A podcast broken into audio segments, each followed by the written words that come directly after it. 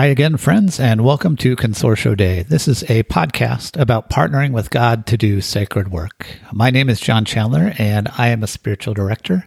And my practice is focused on walking alongside both individuals and teams who do sacred work to help cultivate spiritual practices, soul care, and relational support. And so this podcast is a companion to that. I interview people who all do all different kinds and all different sorts of sacred work to learn how they incorporate their own spirituality, how they incorporate their own faith and relationship with God into the work that they do. And so today I'm looking forward to sharing with you this interview that I have with John Carroll.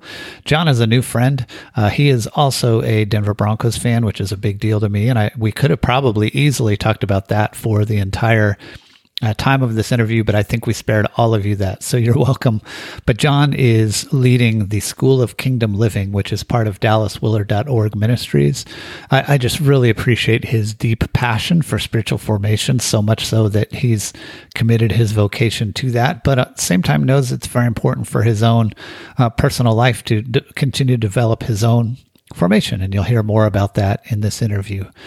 I also have a few other things I want to tell you about. Uh, again, if you're interested in spiritual direction, uh, I would be glad to talk to you. You can reach out to me through my website, which is linked in the show notes here, as well as I have been doing some spiritual formation cohorts. I launched a practicing Examen cohort this fall and going through it with our first group, and we're really enjoying that and learning from one another. And I will be offering that again this uh, coming winter, but also have a few other topics in mind, some others that are in development at various stages. And if you would be interested in any sort of small cohort to uh, build relationships alongside others and also learn together at the same time. I would love to have you learn more about that and how you could be part of that. You can go to formationcohorts.com and I have a list there of some of the other topics that are in consideration, or you can just sign up to get updates about others that are coming up. Also, would be glad to have you review the podcast on iTunes as I'm really trying to start getting the word out about this podcast uh, and move it into this kind of this next season of a more steady part of my practice. So, thanks so much for listening. Here we are with John Carroll. All right, John. Well, uh, John is a new friend for me and someone who I am quickly building rapport with because we have mutual interest in spiritual formation and the Denver Broncos. So, and as we've discussed, those apparently um, meet far too often because being a fan of the Denver Broncos is sometimes, especially this, especially for multiple seasons, contrary to spiritual formation. yes, yes, it's been a little bit of a spiritual discipline to hang in there and watch games the last few years. Yes, yes. Um, but so we won't, we won't dwell there. We might we might circle back to it as a point of like you know desolation if we but we won't we won't dwell there to start out. So let's let's get into why we're actually here which is even though i would love to continue to talk about the broncos i'm, I'm starved for fellow bronco fans but we won't do that. Um, tell us john about that tell us about your work. Tell us about the context of your sacred work that you do. Yeah. Well um, first need to thank you so much for you know the opportunity to share um, you know, in thinking about this, I, I think I have two different contexts of sacred work. Um, you know, the, the first context would be uh, my work with Dallas Willard Ministries, really, which is a real privilege in and of itself. Um, sure. The the board for DWM uh, commissioned me to develop and lead a uh, something called the uh, the School of Kingdom Living, and it's funny because whenever I'm at like a dinner party or some sort of a social event and somebody inevitably asks me like what do you do for a living? Right. I find that i struggle to put words to the school of kingdom living that really do it justice because mm-hmm. it's, it's, so much more than just a, a quick little answer. Sure. And so for the context of this uh, uh, conversation i'll say that the, the school of kingdom living is an 18 month formation program uh, that's rooted in the best kind of community that I've ever witnessed. Yeah. And our aim is to help people uh, go deeper in their relationship with God and also to put on the character of Christ in their everyday lives, you know, to live their lives as Jesus would if he were them. And uh, there's a specific process that we use to help our students uh, do all that. Yeah, yeah. So we have four week long residencies uh, that happen over the 18 months. And uh, there are books that they read and uh, spiritual practices that they experiment with to help prepare them for each residency. And then once they arrive at the residencies, then we take them on the deep dive. And so our faculty will give lectures, um, but we don't want our students uh, learning to just end with head knowledge. Um, so we connect the spiritual practice to the lectures. And then we follow up that practice with processing their experience with each other. Yeah. And so uh, they will hear it in the lecture and then they do it in the practice Mm-hmm. and they process it in community with one another. And really, that's what we've discovered to be a reliable model of formation. Yeah. And so that's probably the, the best, quickest answer I can give about my sacred work with DWM. That, I mean, that's really the value of that cohort model too, right? Because you can get all the content almost any place, but being Right. able to being able to wrestle with it on your own and then learn from others, um, especially as trust is built, is a beautiful environment. Yeah. Absolutely. Yeah. Yeah. And, and, and the way that people come together, I mean, I just think that there is a, a longing for followers of Jesus uh, you know, to connect with each other, like at a really deep level. Mhm. For whatever reason, the, the church struggles to foster that. I mean, people, um, you know, they're, everybody who does the School of Kingdom Living is connected to a church Yeah. but they they they struggle to find the kind of uh, community that they have in, in the school, and uh, people come together with this burning desire to uh, go deeper with God and one another, and you know, really neat things happen. Sure. Well, and I think that's the burden the church carries because in a church setting, you're dealing with people day to day, week to week, and it's so hard to disrupt attention, you know, or whereas doing something like you're doing where you call somebody to something specific for a season offers something that the church struggles to offer. And that's not, I don't mean that as a critique of the church. I think that's the challenge of the church that, you know, a program like you're offering has the benefit of. Yeah, yeah, it does. It does. And one of the other things that I get asked um, is like, well, who can do the school? You know, is this just something for pastors only? Uh, is it only for people in ministry? And and what I typically will tell people is that it's intended for anybody who wants to, you know, go deeper with God and put on the character of Christ. I mean, you know, so whether um, you know whether you're in professional ministry or you're an accountant or a physician or an attorney or a school teacher or a homemaker Yeah. uh, or a retiree you know we take uh um, all ages and stages uh, different denominations so we're very ecumenical and open to all vocations as well Yeah. Do you, do you find sometime that it's even? I'm trying to figure out how to phrase this question. Do you find sometimes that it's even more fruitful or more uh, that people who are not in vocational ministry are more readily even able to engage in it? I'm, I'm assuming that's true, and I don't know why I am, so I don't know how to ask the question. I will say that about 70% of our cohorts are made up of people who are not in ministry. yeah, And that's really exciting because most trained ministry people have been to seminary or some sort of Christian education.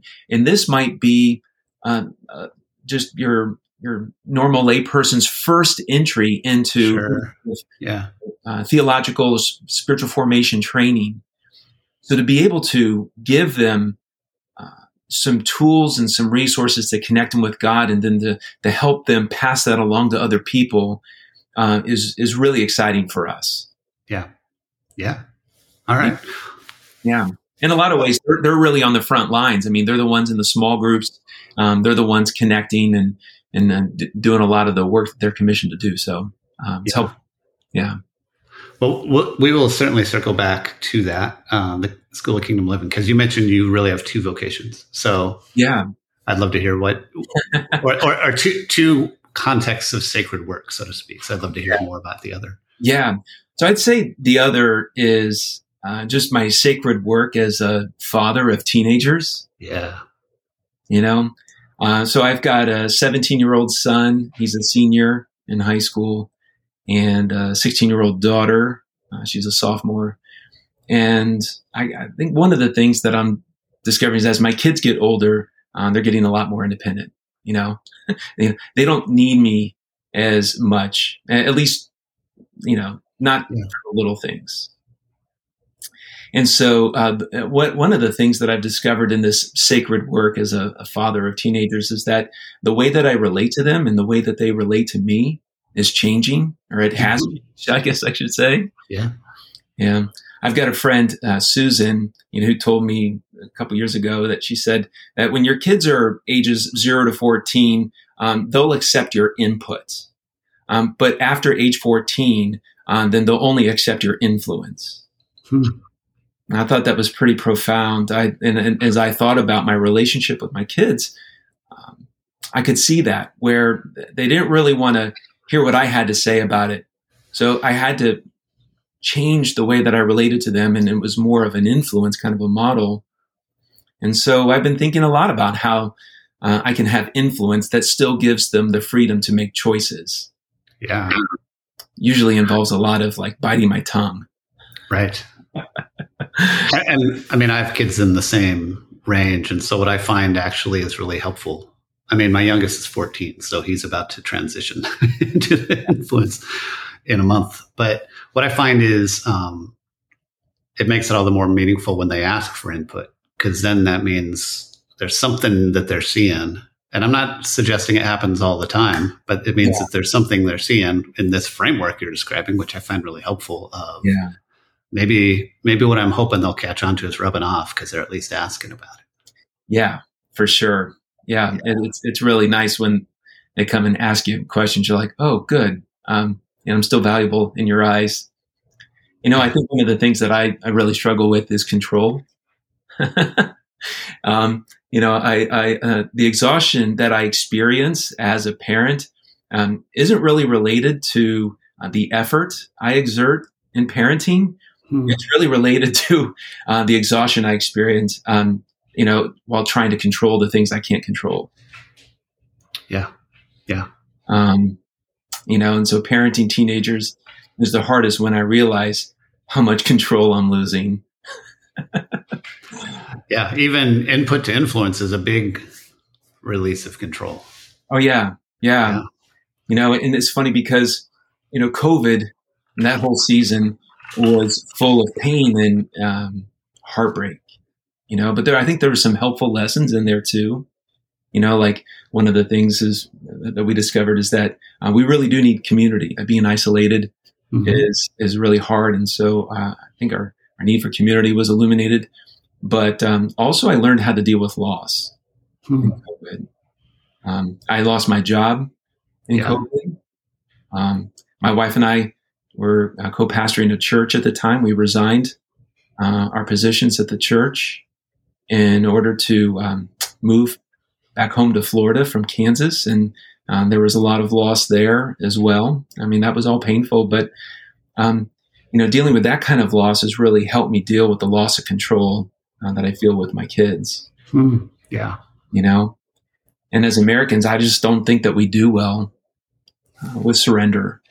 No. You know, surrender feels like defeat or it feels like weakness, like, um, you know, we'll, we'll, never give up. Um, but I think as, you know, followers of Jesus, you know, I prefer to reframe this idea of surrender. You know, like instead of giving up, I can give over. And it becomes a conscious decision to say, well, I'm just going to abandon the outcomes to Jesus. Like, I just, give it over to you, God. Yeah. And, you know, that's really my counter practice for trying to control my kids' lives. Yeah, yeah. You know, now it's like, like as a dad, I just love them so much. And, and I want them to experience like every good thing that God has to offer in this life. And I just need to trust the foundation uh, that's been set for them yeah. You know, it was funny. Um, a couple months ago, uh, the pastor Rich Villodas. I'm not sure if you're familiar with Rich. Sure. Yeah.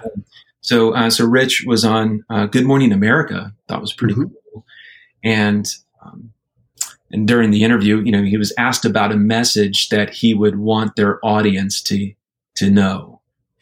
And and it was real interesting. He said there's four things. He said, God loves you. Don't be afraid. God is with you. And you can come home. And I just think that says so much about our relationship with God and what we can count on you know? And i thought about you know those four ideas as it relates to our heavenly father and his children. And you know those are four things that i'd want my children to know. Like you know dad loves you with a relentless kind of love. And then don't be afraid you know because you live in the strong and unshakable kingdom of god. Dad is with you. You know i've always got your back. Hmm. And no matter what happens, you can always come home. I think that's the heart of a father. And really, it's the most sacred work I'm involved with at this yeah. time. Yeah. And, and I love that you name that because sacred work is not always some grant. I mean, you're you're leading a nationwide organization that is you know, doing significant work and working with a lot of people, um, you know, both who are helping lead in that organization that you're overseeing, you know, that, that part of the organization, as well as the people who are coming to be part of it. Yeah.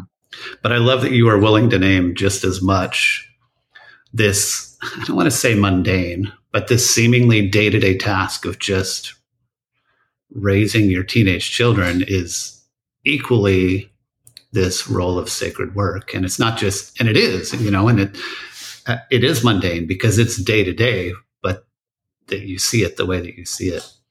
Yeah. I, I, feel like even in naming what you're naming though in terms of the loss from covid and helping that to be aware of even of this loss of control with your kids there's a lot of intentionality in that. Like there's a lot of awareness on your part on that. How did that how do you cultivate that level of intention? How do you cultivate that level of awareness? Mm. Because because in your in your ministry life, yeah, it's there's an expectation. There's probably systems built in to be intentional. There's board meetings to report to, I imagine, or something. Yeah. Um, but you don't have that, you know, with with your family, with your kids. It's just day to day. So how how has that come about? What, what what's that come out of? Well, I, yeah, that's a really great question. I would say that my awareness of this was really peaked uh, by Jon Tyson. He's a pastor hmm, in yeah. New York City, and he wrote a phenomenal book called The Intentional Father. And I stumbled on the book through a podcast, and the way that he described the book, I thought that's really like the kind of dad I want to be like uh, you know he, he talked about five different sort of levels of dad or phases of dad. And um, you know uh, like the the fifth one the one that you really want to grow into is the intentional father. The one just below that is uh, the involved father. And i really felt like that's where i was. You know, he described the involved father as you know the kind of dad who you know is present at the dinner table comes out to you know the the dance recitals and the sporting events and things like that. But a lot of what he experiences is reactive instead of proactive. And uh, Jon Tyson just gave a really great vision for being a proactive, intentional father to really anticipate the kinds of things that your kids will encounter. I mean, really, he's, he wrote to, you know, uh, this relationship between a father and a son, but he said it applies to daughters as well. And, and so, uh, you know, reading the book and digesting it, uh, it really helped me start to think more forwardly about the kinds of conversations that I would have with my kids and the kinds of things that I would do with my kids. And it, it really was kind of some breakthrough stuff. Like a, like a, for instance, uh, one of the things that Tyson talks about in the book are values um, that we don't really give a lot of thought to. We're like, really, what are your values? Yeah.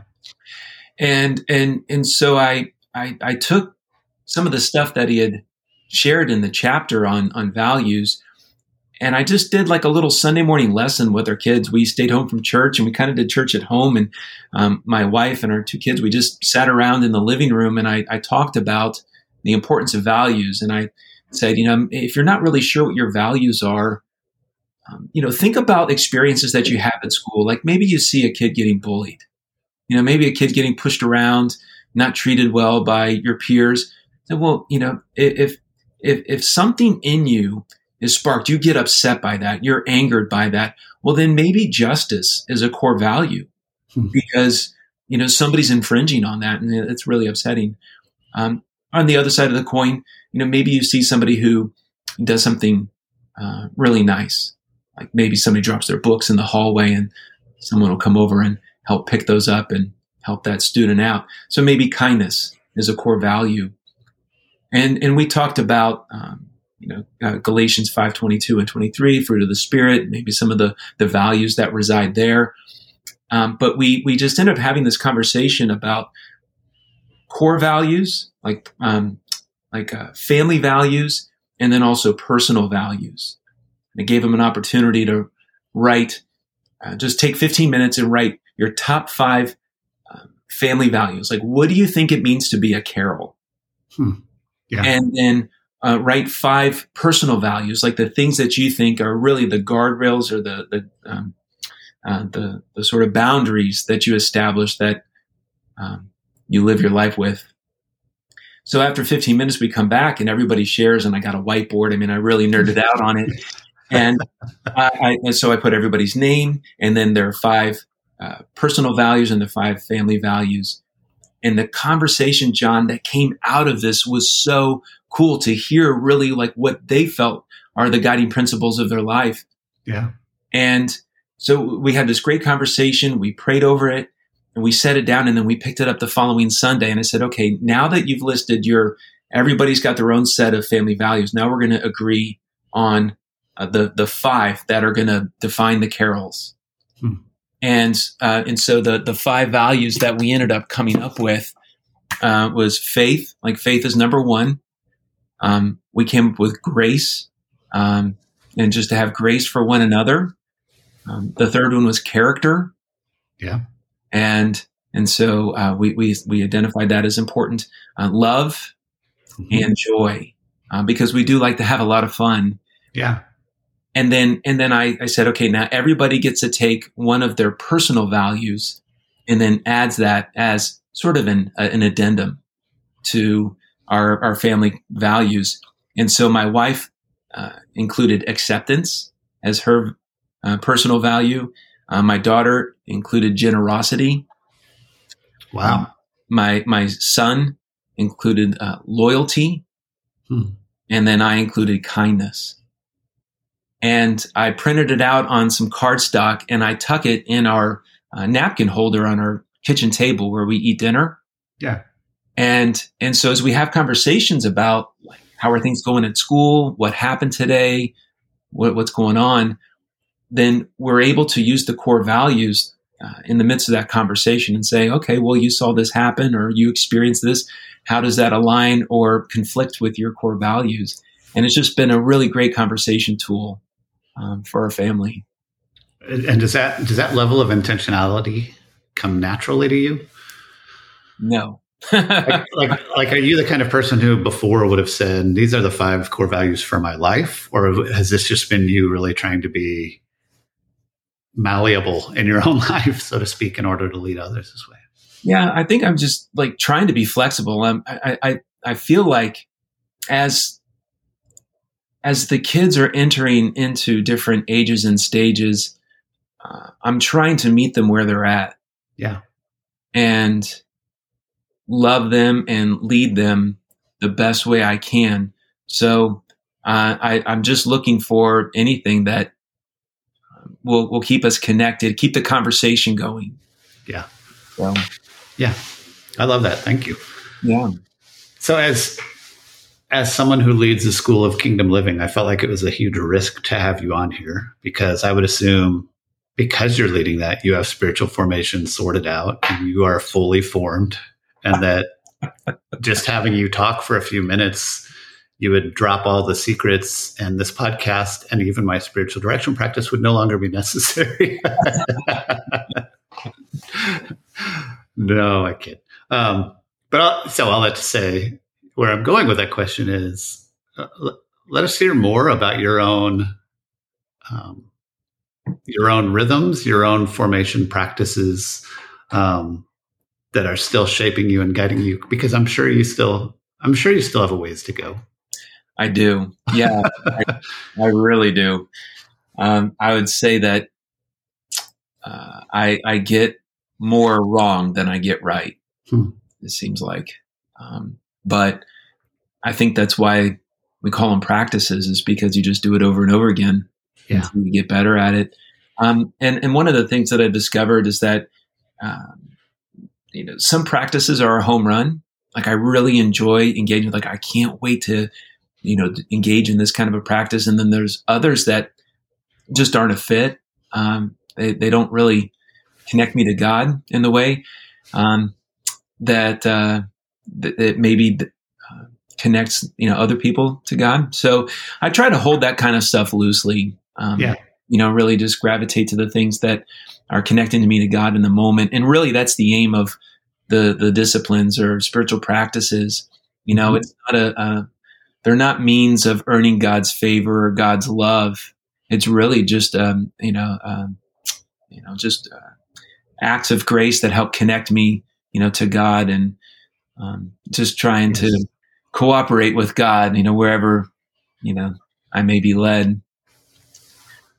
But um, there's a lot of Dallas Willard uh, behind that answer you just gave. yes. yeah, that's one of the, the, the beautiful byproducts of uh, working for Dallas Willard Ministries is that um, I just am immersed in a lot of the wonderful things he had to say through his talks and books, and just engaging in conversation with you know people who uh, knew him and worked with him and yeah were part of his family. And you know to it's it, like I said in the very beginning. I mean it's a it's a privilege to yeah. do what I do, but. Um, but I, I, do try to engage in a handful of practices as a way to stay connected to God. I mean, I would say, you know, the first and the primary would be prayer. You know, Dallas would you know, define prayer as talking to God about what we're doing together. I like that. Yeah. You know, so it's so simple, right? It's not, it's, it doesn't make it this big, lofty, unattainable thing. Yeah. Yeah. You know, and, and I, I, I try not to use big flowery words when I get into a conversation with God, but just really kind of keep it at a street level um, and just talk to God about what we're doing together. And so I may ask, like, you know, God, would you uh, help me, you know, know what I need to know about this particular situation? Or, you know, would you help me be, you know, a better leader or a more patient person or a more credible witness, um, you know, for your glory? So, uh, you know, prayer is pretty foundational for me. Um, and I, I, so that that would definitely be one. And what is that? And what does that look like for you? Like, is that a journaling it out? Is that a you know walking and talking with God in your head? Like, what is that? What form does that prayer take often? Um, I I feel like like if if I was going to relate it to being on the phone with God, I just feel like I, I'm I, I never hang up. Yeah, um, I feel like God's always listening, and I, and I never say goodbye.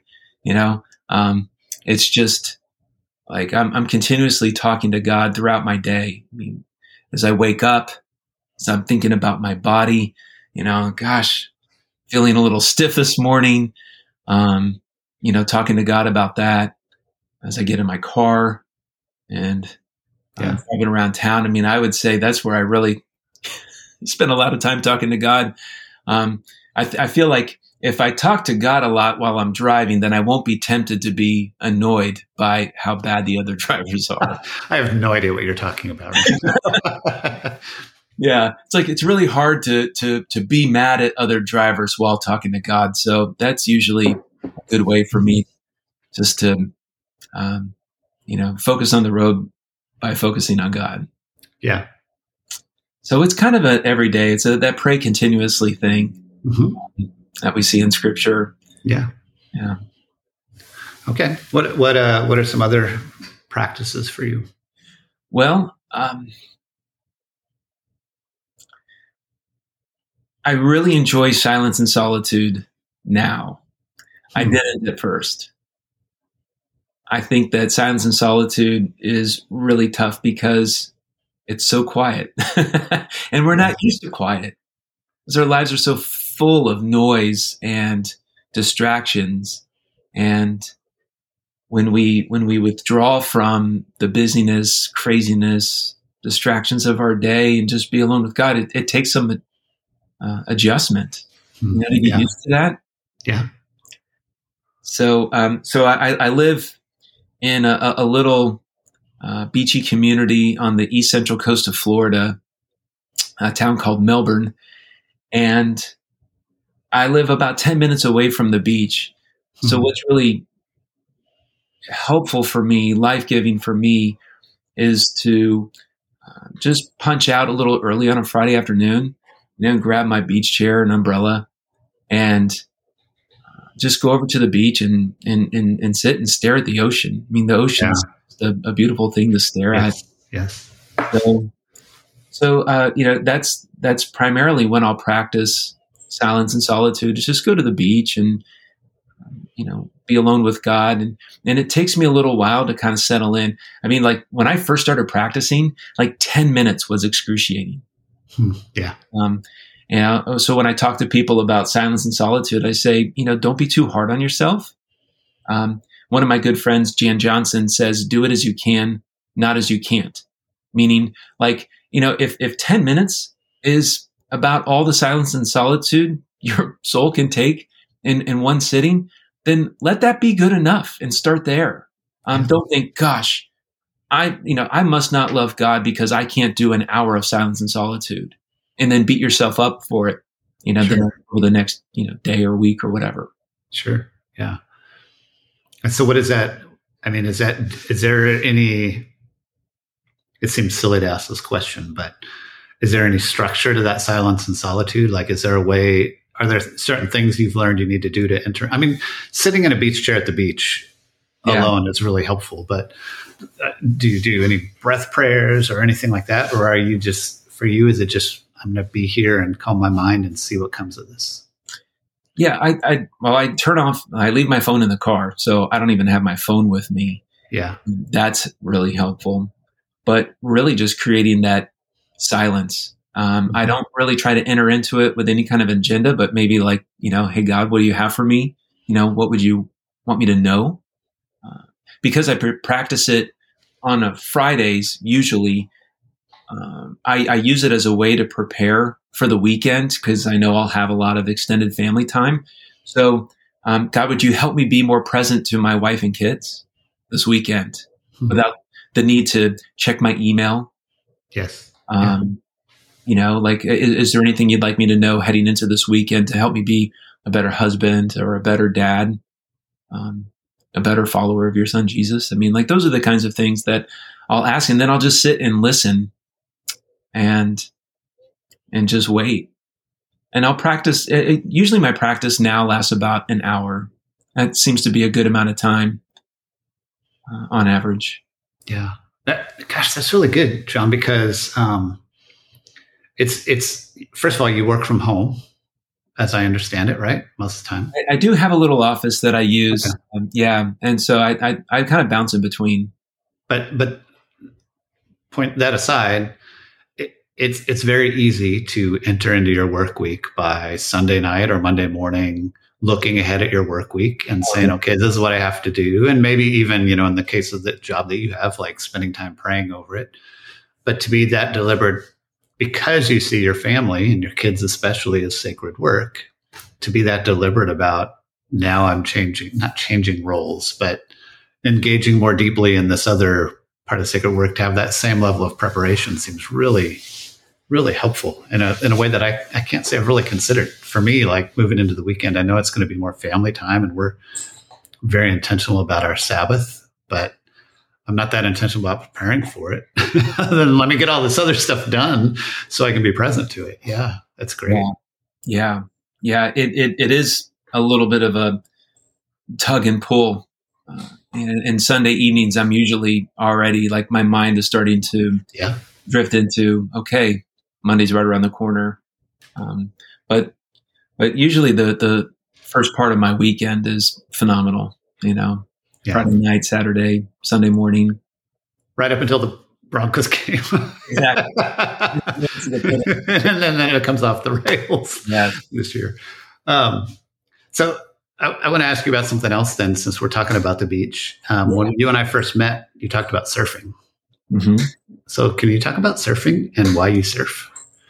Yeah, yeah. You know, it's really funny. So when I when I was living in Kansas, I was listening to a podcast. Uh, Steve Cuss has this podcast called Managing Leadership Anxiety, uh, phenomenal, and he was interviewing Nancy Ortberg, and uh, she was talking about how uh, Azusa Pacific University did a study about the number one key to sustainability for lead pastors, you know, and how to avoid burnout.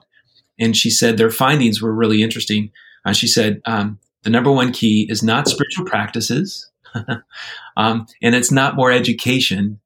And she said the number one key to sustainability for lead pastors is finding a hobby that when you do it, it causes you to lose track of time. Hmm.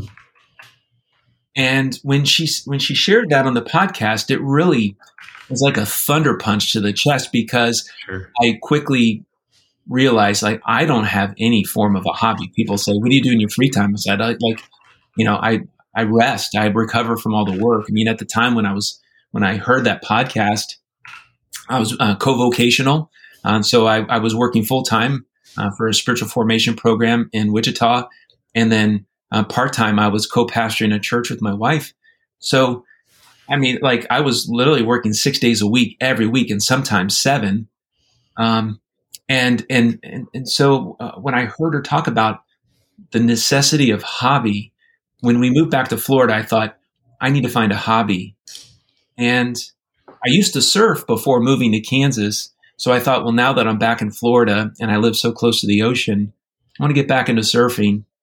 So I picked up a board and got back in the water. And uh, that's one of the things I truly love to do because there's just something about, you know, floating in the ocean on a surfboard, you know, where like you feel so small, yeah. yet, you know, you feel so loved by God just to be immersed in his creation. Yeah. Yeah. All right, Zinger here. How do you know when you're not doing well? Mm. Usually, my wife tells me. It's like John. how long? And then how long does it take you to actually accept that she's telling you that? yeah. Yeah. Now, now we're going into some of our deep counseling sessions. you know, yeah, it's, um, uh, I, you know, I would say that I know when I'm not doing well, when I'm feeling anxious. Hmm. And um, that usually you know, means when I'm, you know, I'm trying to, you know, control something, you know, maybe what the kids are doing, or maybe it's I'm, I'm working too hard. Mm-hmm. Uh, uh, I, and and and I do have a tendency to do both those things, but I would say that when my anxiety level is up, and I could sort of, I, I've, I think I've struggled with anxiety my entire life, and one of the things that I've discovered is that, um, you know, you never really get rid of anxiety; you just change your relationship with it. Hmm. And I've become aware, like when I'm feeling anxious, I, I, I feel it coming on, and I'm like, okay, I need to take some steps in order to, you know, back out of this. And most of the time, I do pretty well uh, with that. But uh, yeah, I, I, think that's how I would uh, recognize when I'm not doing well. Yeah, yeah, it's good to be able to name that. I mean, going back to everything you said earlier about surrender. You know, surrender in a lot of ways, I assume, is would be a counter to anxiety for you. Yeah. Yeah. Yeah, it is. I, I didn't prepare you for this question, um, but you left me curious when we first met because you told me about the one time you met Dallas Willard, but that would be a time for a story for another time. I'm curious, would that be a story you could tell here? Yes. Yeah. So, um,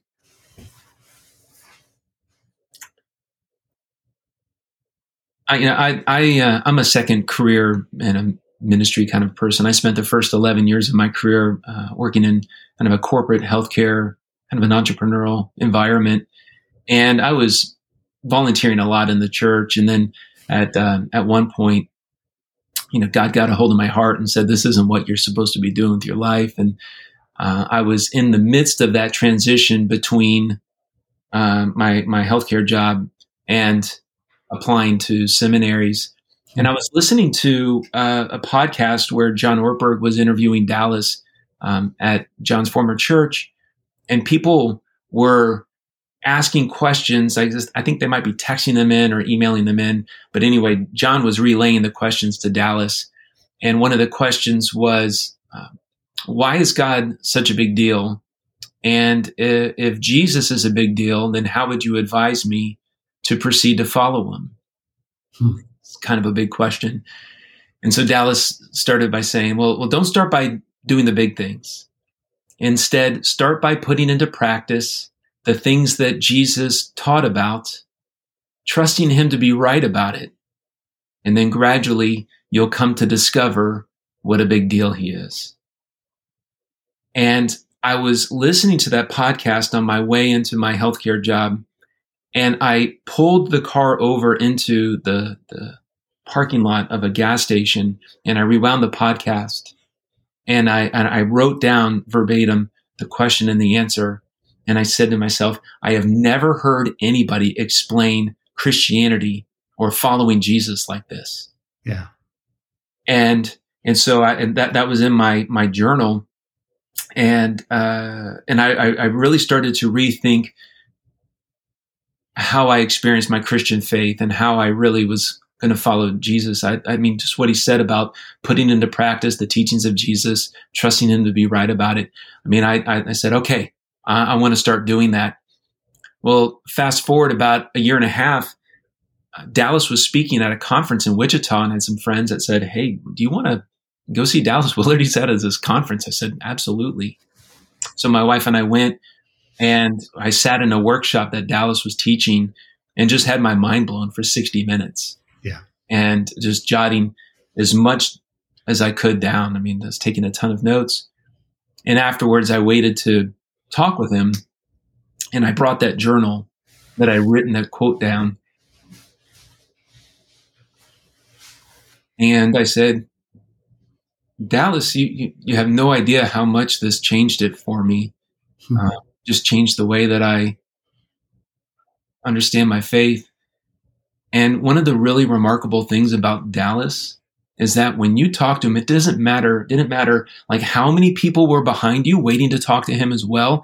He always looked you in the eye and it was like you're the only person in the room. And I felt so cared for in that moment. And as I explained to him the importance of what he was saying, um, and what you know what he had said in that quote, and so he uh, signed my journal and we got our picture together, uh, which I really cherish. And then he passed away 18 months later from yeah. cancer. And so I was really grateful to have that time with him, as short as it was. Um, yes. It was very special. Yeah. I'm glad I asked.